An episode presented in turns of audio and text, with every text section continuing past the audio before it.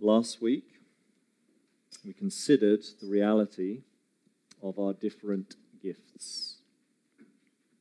Paul wrote to the Ephesians, and we considered his words that Christ gives gifts to everyone who is in the church, different gifts in different measure.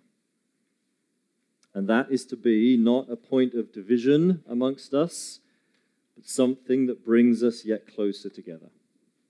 That was the argument of the text last week. Paul explains that we all have different gifts in different measure, and that is to be a means towards our unity, not least because our different gifts cause us to depend upon one another as we understand that not one person is equipped fully to do everything required within the ministry of a local church, we then realize our need for one another.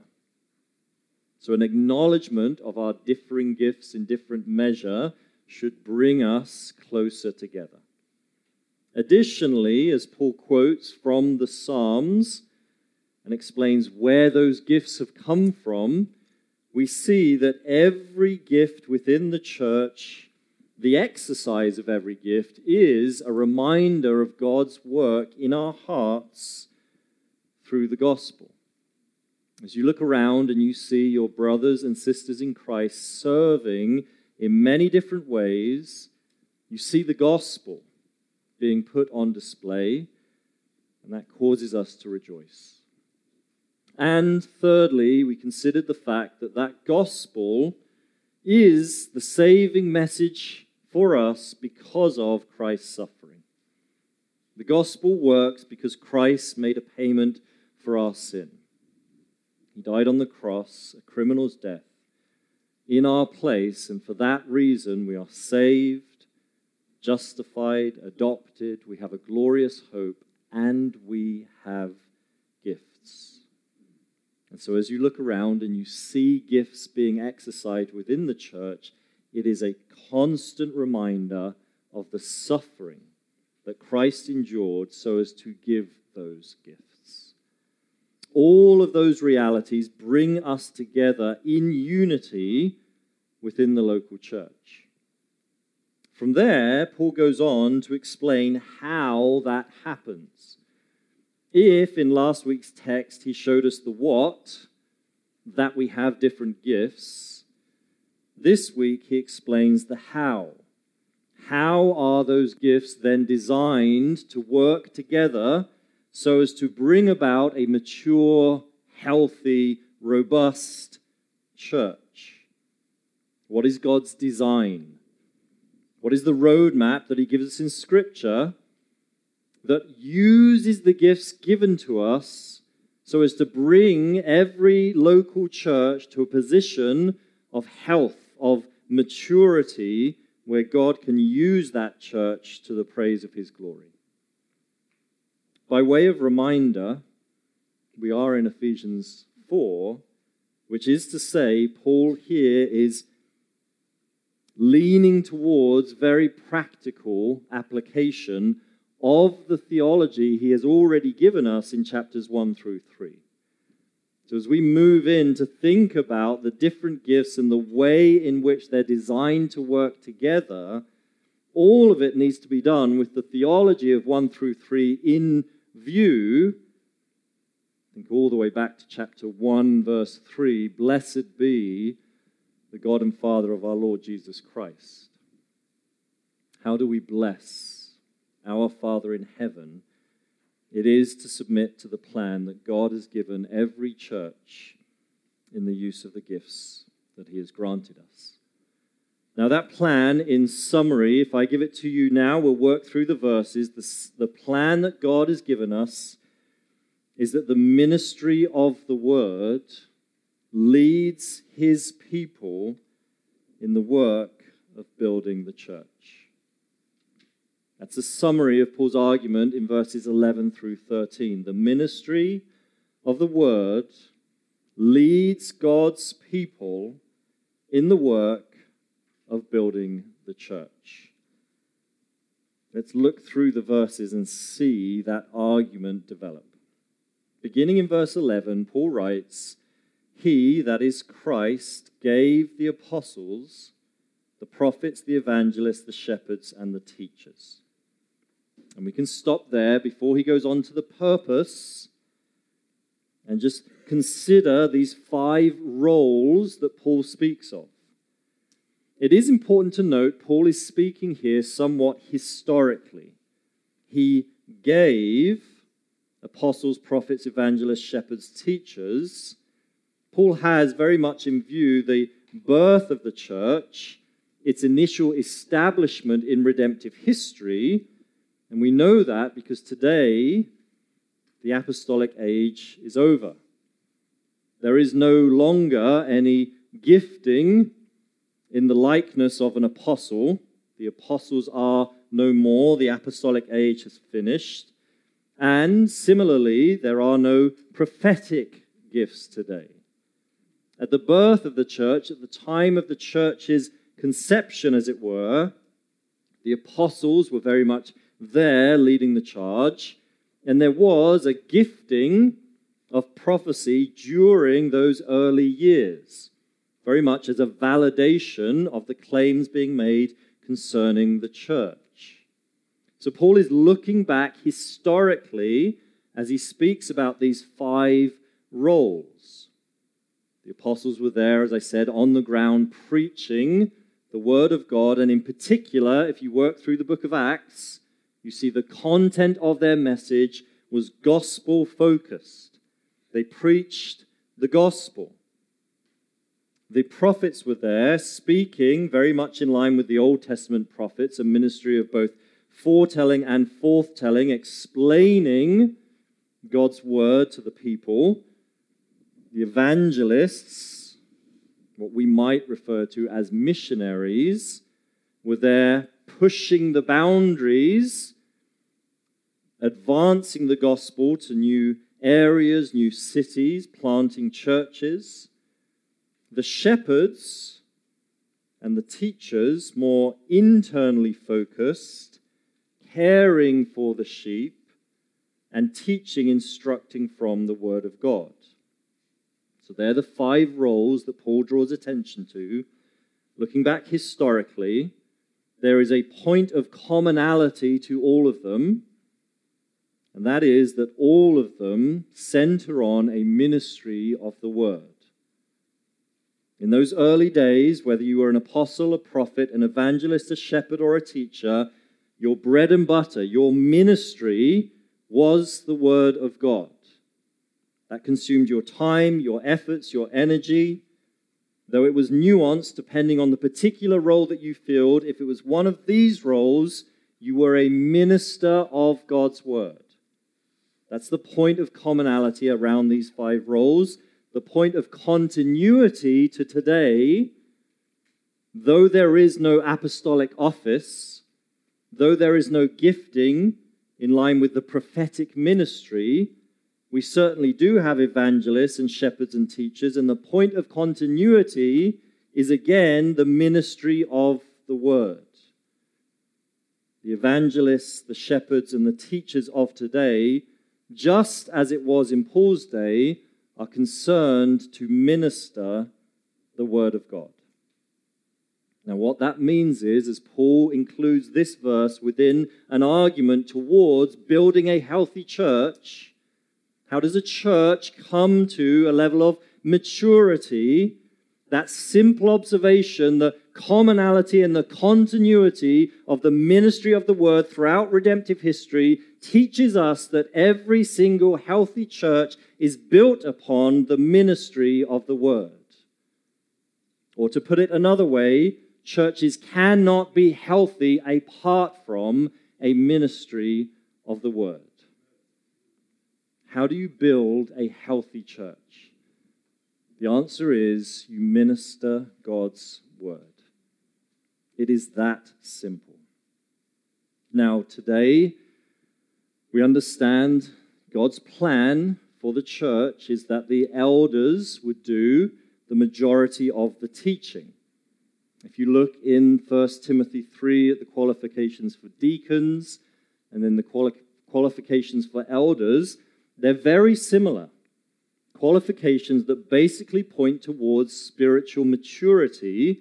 One of the few differences is that the elder must be able to teach, which infers that God's design is that within any local church, the majority of teaching should be from the elders. And it may even be that one particular church des- decides that it would be wise to apportion the lion's share of the teaching to one elder. And so at Bethany, we have the role of a teaching pastor. That is not to say, of course, that there won't be other expressions of teaching God's word within the church. It doesn't have to be exclusively the elders that teach. And as you know, if you've been here for some time, there is much teaching apart from the elders. Teaching in equipping hours, teaching in home groups, teaching in women's and men's ministry, and in Sunday school classes. Lots of saints ministering God's word. It doesn't have to be exclusively the elders. And similarly, with that point, the ministry of the word is not restricted simply to this pulpit. It is the primary avenue by which the church is cared for, shepherded. How the word of God gets into the hearts of the people is primarily, first and foremost, through our worship services. I want to stress the primary shepherding mechanism in the local church is Sunday morning and Sunday evening worship. But again, there is much teaching that happens on a Sunday and through the week that is also moving the church towards maturity. The point is, God has designed that His Word would do the work. Martin Luther famously said regarding the Reformation, I did nothing. I slept and I ate and I drank. The Word of God did everything.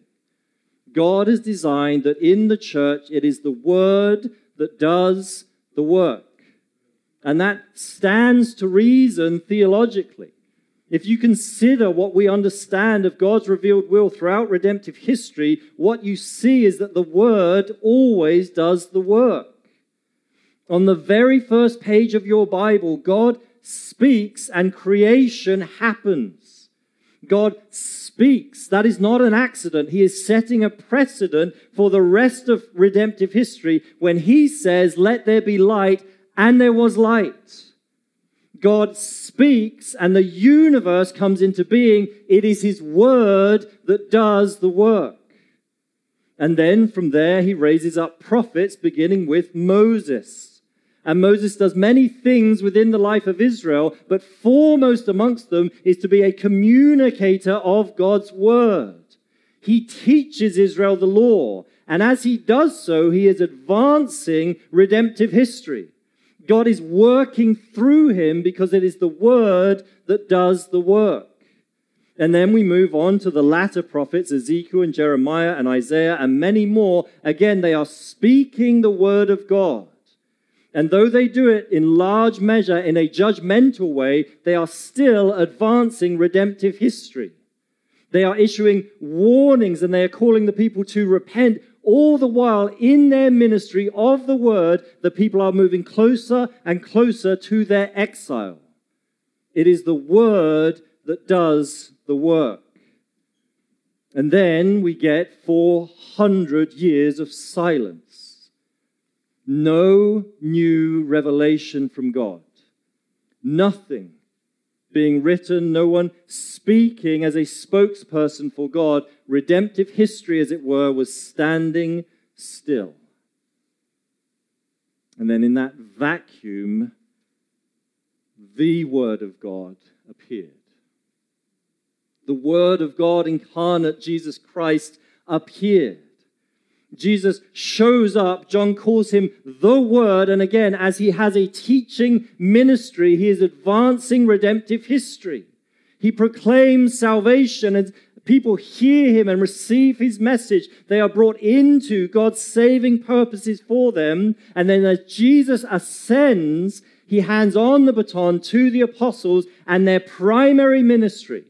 The ministry that consumes their lives is a ministry of the word because they understand the charge that Jesus gave to them to preach the gospel. They understand theologically it is the word that does the work. And so they set about day after day after day to preach and to teach and to write the word of God so as to move God's plan forward.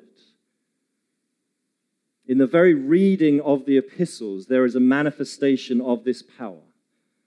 This is why the apostles begin and end the epistles in the way that they do. They, do. they begin the epistles with a desire that grace be given to the hearers. May grace be with you. At the end of the epistles, they close out so often simply saying, Grace is now with you. Indicating in the very reading of God's word, there has been a manifestation of that power by which He moves His purposes forward, it is the Word of God that does the work. And the apostolic age has ended, certainly. But the Word, the ministry of the Word continues. Through elders, through teachers, those in the church who minister God's Word, it is the Word of God that does the work. Now, it looks different in many different contexts. Preaching is one form of ministering this book into the hearts of those who will hear. You sit in a counseling scenario. It feels very different to a sermon preached on a Sunday morning, but the principle is exactly the same. The counselor is seeking to leverage this book into the hearts of those who sit before him. In an evangelistic scenario, it looks very different. The conversation might sound different to the counseling scenario or the preaching on a Sunday morning, but in principle, it is exactly the same.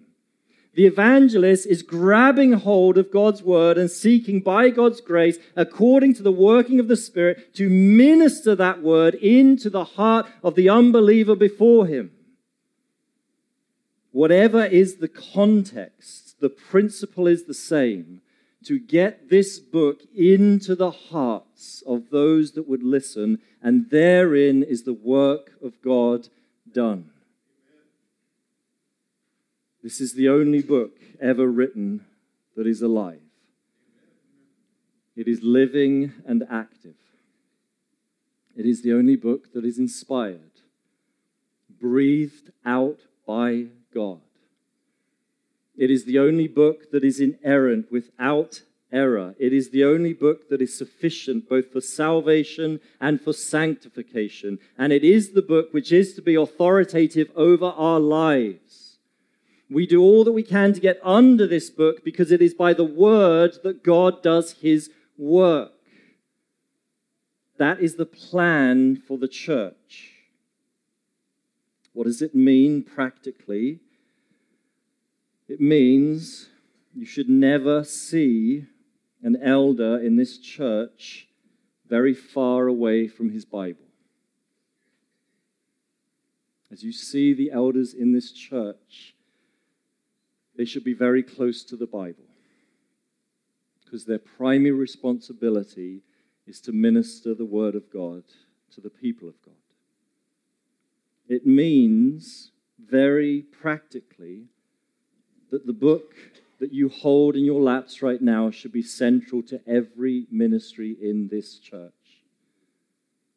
The Bible should be central to every ministry in this church. It also means that you shouldn't see the elders occupying themselves with many other things. Think about Acts chapter 6, those early days of the church, and the apostles were overwhelmed with needs, ministry needs, real, valid needs. But they understood it is the word of God that does the work. And they had the responsibility of heralding the truth of God, ministering it into the hearts of those before them. And so they made an appeal. We need somebody to wait on the tables, to care for the widows. Somebody has to do this work. That is not to belittle those, those valid needs.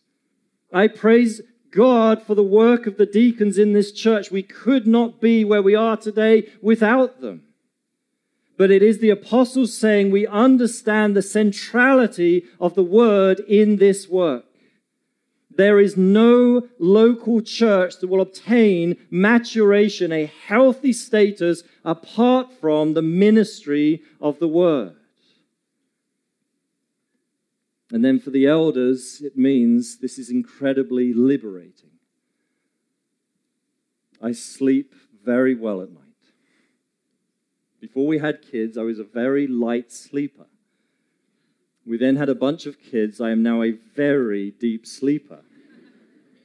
I think it was a self defense mechanism that my body developed as we kept having more children. It is very hard to wake me up in the middle of the night. I fall asleep very quickly. I don't lose sleep worrying about church growth.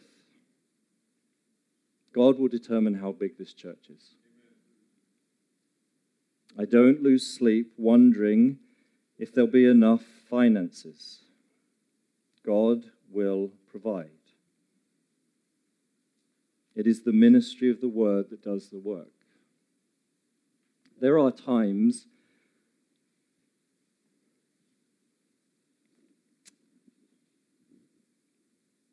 there are times when my heart is heavy. There are times when I struggle to end the day. And that is normally when I feel that I have not communicated clearly the Word of God. As I think back on what was said in that day's ministry, if there was something that wasn't as clear as I would have liked it to have been, if there was a point that maybe I should have given more time in preparation to. It weighs heavy for the fear of hindering the work of the ministry because it's the Word of God that does the work. Now, with that being said, certainly God has given this responsibility primarily to the elders but there are many in the church that will teach, and my encouragement to you this evening as you see this principle in verse 11 is to consider that you also could be a minister of the word. You don't have to have a formal position given to you in the local church to be someone that ministers the word of God to others. Read your Bible. Grasp hold of a verse, a truth. Every day, read your Bible and just grasp hold of something. Go out into the world with that verse, that truth clenched tightly in your hand, and where there is opportunity, give it to someone else. When you come on a Sunday morning, there's much to talk about, so much to say. Prioritize being someone who speaks the truth in this book to others. You become a minister of the word. And you know that you are advancing the work of the Lord because it is the work of the Lord to use the word. Now, Paul goes on from there to speak about how. God uses the ministry of the word, how, verse 12, to equip the saints for the work of the ministry. That's the immediate purpose. We'll stop there halfway through verse 12. The immediate purpose for the ministry of the word is to equip the saints for the work of the ministry. So if the elder's job description is inferred in verse 11, this is now your job description. There are certain things that are implied by understanding the ministry of the word is to equip these saints for the work of the ministry. The first thing is to understand your responsibility is to show up. The first reality that the ministry of the word equips you for the work of the ministry is that you need to be under the ministry of the word. If you are not under the ministry of the word, you cannot be equipped. You cannot do what is God's design for you in the local church. I am greatly encouraged to see how many folks come out on a Sunday evening. I bang this drum so often, I make no apologies, and I will never stop. Come to evening church. Why do I feel so strongly about that? Not least because in evening church, like in the morning, there is a ministering of the word. And you, as a Christian, need to get under that ministry. If you're not present, you can't be equipped. And if you're not equipped, you can't do the work of the ministry. And if you are not doing the work of the ministry, this church will not grow into the fullness of the stature of Christ. That is what God wants for this church. So how will we get there? The saints need to get under the ministry of the word. I am so encouraged to see so many coming out on a Sunday evening. And I know for many of you it's not easy. It's not easy with many young children to come out again late in the evening. I understand. But it is so important to be here under the word preached. And please, as you see those around you on a Sunday morning, grab hold of them and don't let go until they come back on Sunday night. The first inference is you have to show up. Secondly, you have to be ready to receive the word. You have to be ready to receive the word. We pray before the service for soft hearts. I pray after I've read the scripture that God would lead us. Would you pray before you even come to church? That God would make ready your heart to receive the word. Men, husbands, lead your families in this way. Before you step out the door on a Sunday morning or Sunday evening, hit pause, bring your family together, and pray very simply God, make our hearts ready now for the ministry of the word because you understand the importance of that ministry, of receiving the word within the plan of God to build a healthy church. Surrender yourself to the Spirit that He would make you soft and malleable and ready to receive instruction every single Sunday. And then, as you come here by God's grace with a soft heart ready to receive, you then need to listen. And I say that seriously. You have to listen. I've been in your position. I know what it is to come to church with many trials, many other things occupying your mind and your heart, and the word is preached and not one word goes in. The number of sermons, God forgive me, that I have sat through and not listened to a word. You have to show up with a soft heart and you have to listen. You do whatever it takes if you have to take notes, take notes. If you have to write in the margins of your Bible, do it. Do whatever it takes to make sure that you are tuning in to what is being said because that is the ministry of the word that is equipping you. It is God's design for you to hear that sermon that Sunday. And so your responsibility is to listen. And then your job is still not done you go home and you ask yourself in the quiet of your home, how do I respond?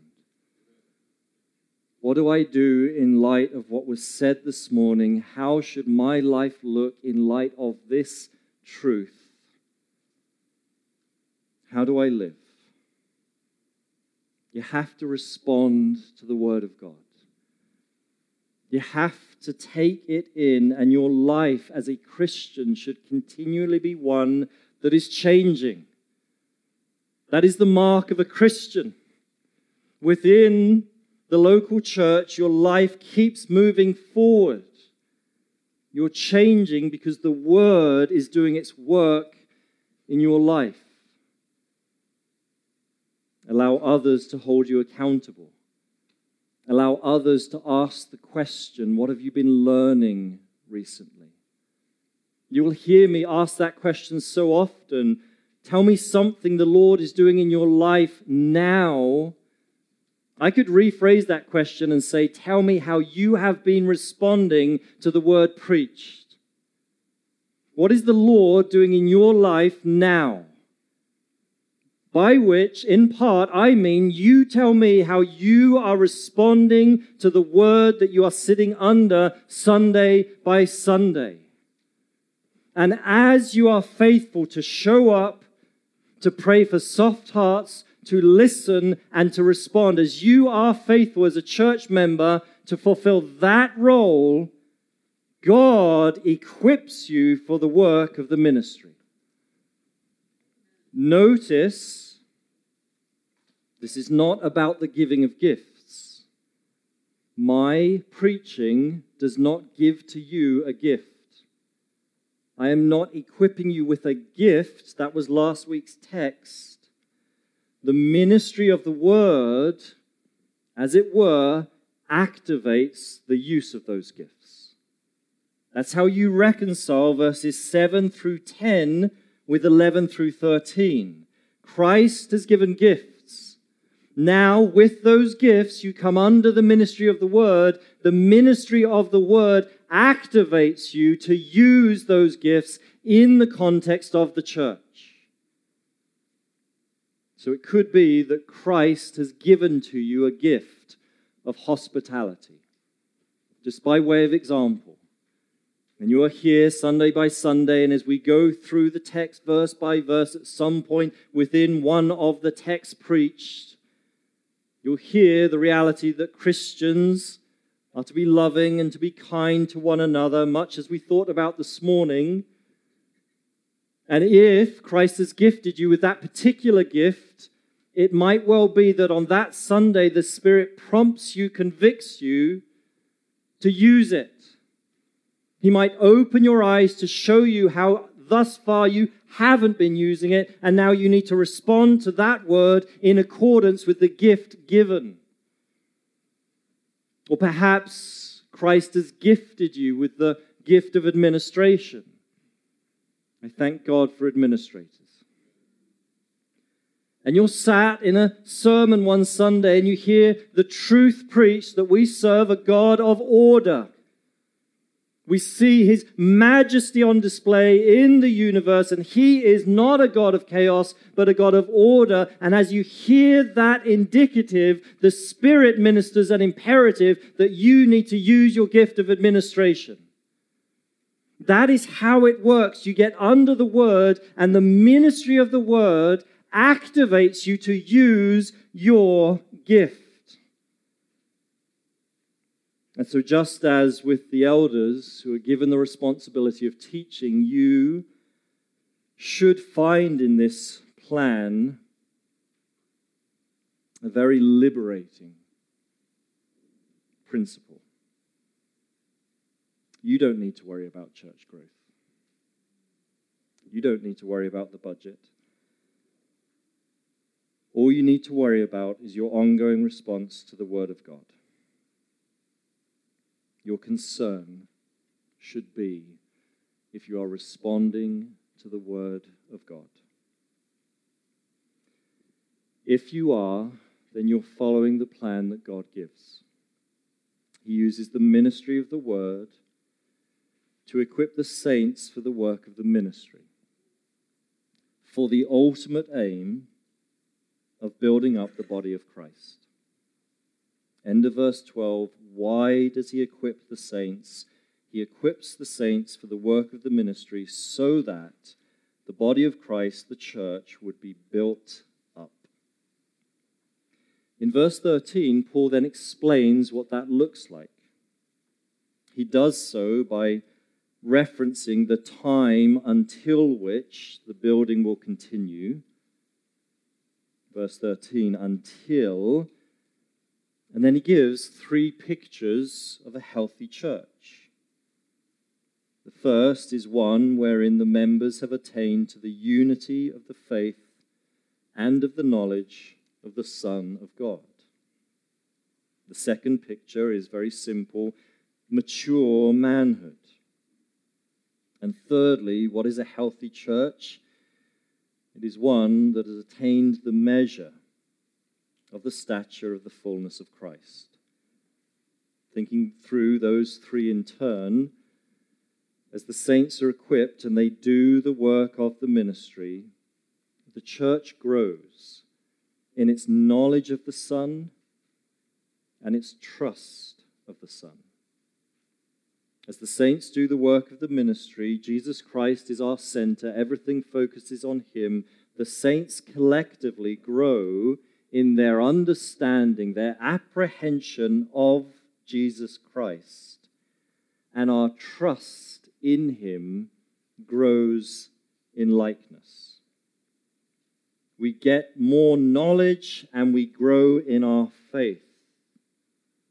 We all grow in our understanding of Him, and collectively, we express a unity of trust in Him. Second picture, mature manhood, it is the picture of a strong, robust, not weak, not feeble church. And thirdly, to the measure of the stature of the fullness of Christ, Paul has used this fullness language already three times in his letter to the Ephesians. The theology of fullness that he has given so far is that Christ is the fullness of God. Christ doesn't lack anything, he perfectly represents the Father. Christ is the fullness of God.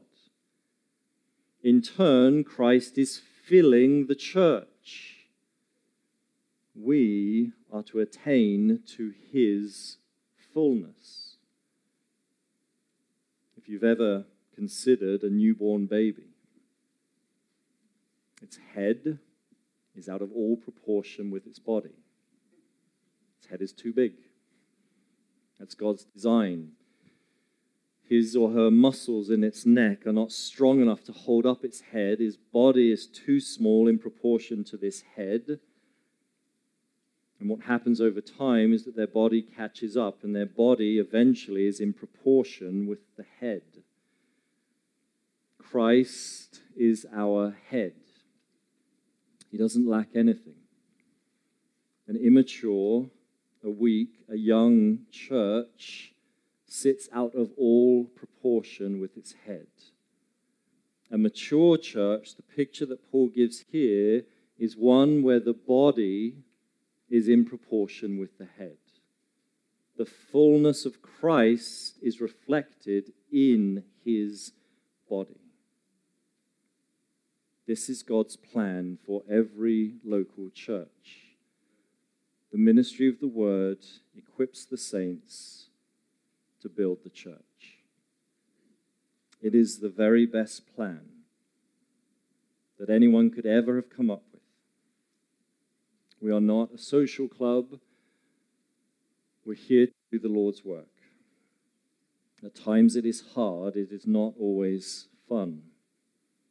But God has given us a perfect plan by which the church will reach maturity. And as we are faithful to follow that plan, we will find more joy here than anywhere else. We will find more joy in the local church than we will find anywhere else. And God will use the mature church to bring praise to his name in such a way that in eternity, thousands upon thousands of years from now, the testimony of every healthy local church will resound. Not a fading fruit, but a lasting fruit. God gives to us the opportunity to be part of that kind of work. Would He lead us ever to be faithful to His plan for this church? Pray with me now to close.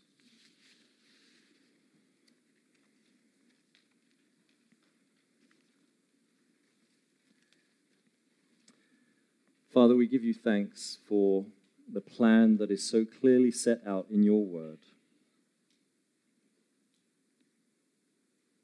It is the ministry of the word that you use to accomplish your work. The word does the work. Help us to depend on your word. Help us to esteem your word.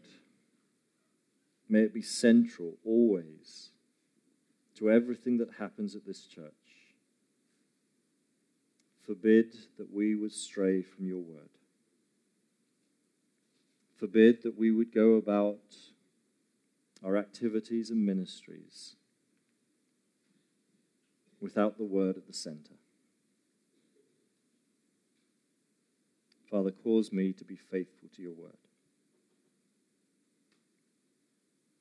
Pray tonight for the elders. Keep us from distractions. Keep us from giving ourselves to other things. Guard our hearts. Keep us close to your word. May we be found as faithful ministers of your word because it is the word of God that does the work. I pray tonight for the saints of Bethany Bible Church. I praise you for every member of this church, for their salvation, for your ongoing work in their lives. Help them to be faithful, to receive the word, to show up by your grace with soft hearts ready to listen and to respond. You have given to each one of us gifts. May the ministry of the word in this church activate every single person to use the gift given to them. And in so doing, would the work of the ministry be fulfilled. Would the work of the ministry be carried out in this congregation, all the while trusting that there is a healthy church being forged, a mature church being built by your grace. Father, reward us with the joy of serving gift to us joyful, overflowing hearts as we submit to your plan. And use this church as you see fit for your purposes, to the praise of your glory. We ask through Christ, who is our head. Amen.